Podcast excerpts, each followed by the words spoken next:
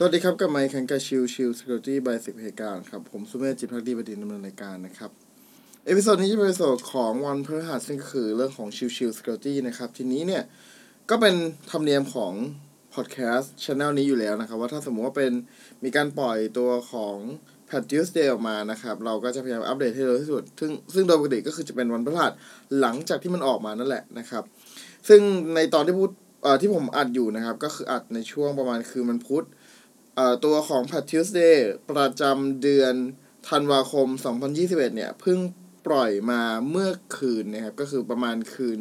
วันอังคารนั่นเองนะครับ ใน p a t Tuesday ของเดือนนี้นะครับ ก็มีตัวหนึ่งที่ถูกใช้ในการโจมตีอย่างแพร่หลายแล้วก็คือ CVE 2021 43890 นะครับ เป็นเรื่องของตัว Office Application นะครับ ซึ่งถ้าเรามองเป็นช่องโหว่ก็คือเป็น critical เลยนะครับ แล้วทีนี้เนี่ยตัวของ การโจมตีเนี่ยจะเน้นไปที่การแนบไฟล์ malicious ไฟล์ไปกับตัวของอีเมลนะครับโดยที่กลุ่ม attacker ที่เริ่มเริ่มใช้การโจมตีตัวนี้แล้วนะครับ ก็คือตัวของกลุ่ม Emotet Trickbot แล้วก็ Baza Loader นะครับ เริ่มมีการใช้ตัวของ CVE 2 0 1 43890 ประกอบกับการโจมตีแล้วนะครับ โดยการโจมตีนะครับ จะเป็นตัวของ Thai Attacker นะครับ ก็จะสร้าง ไฟล์นะครับเอาสร้างเป็นเมลนะครับ ส่ง spam mail ไปให้กับ user ต่างๆ โดยที่มี malicious ไฟล์แนบไปด้วยนะครับ เมื่อตัว user เปิดตัวของไฟล์ ตัวของทาง Microsoft Office นะครับ ก็จะถูกโจมตีแล้วทำการติดตั้งตัว malware ซึ่งก็อาจจะเป็น Emotet Trickbot หรือ Baza Loader เองก็แล้วแต่นะครับ ส่วนที่เหลือจะไม่มีอะไรมากนะครับ จะหลักๆเป็นเรื่องของตัวแอปพลิเคชันธรรมดาทั่วไปนะครับ ซึ่ง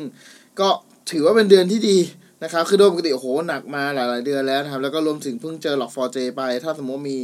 ช่องโหว่ใหม่จากตัวของ Microsoft อีกก็น่าจะยิ่งวุ่นไปกันใหญ่นะครับ โดยรวมสรุปนะครับของ p a t Tuesday เดือนธันวาคมนะครับ ก็จะมีทั้งหมด 67 ช่องโหว่นะครับ เป็น 21 ช่องโหว่เป็นเรื่องของก็ตัวของ Privilege Escalation นะครับ 26 ช่องโหว่เป็น Remote Code Execution นะครับ 10 ช่องโหว่เป็น Information Disclosure นะครับ 3 ช่องโหว่เป็น Denial of Service 7 ช่องโหว่เป็น Spoofing Vulnerability นะครับ ดังนั้นก็สรุปง่ายๆครับเดือนนี้ก็ยังไม่ค่อยหนักสักเท่าไหร่นะครับ แต่ก็เริ่มมีการใช้ตัวของ Zero Day แล้วนะครับในการโจมตี ดังนั้นเนี่ยถ้าเป็นไปได้ก็รีบแพทหน่อยก็จะดีนะครับ โดยรวมนะครับในในเดือนนี้เนี่ยในเดือนธันวาคมเนี่ย patch ที่ออกมาส่วนใหญ่เป็นเรื่องของตัว client side ซะเยอะนะครับไม่ค่อยมีส่วนของ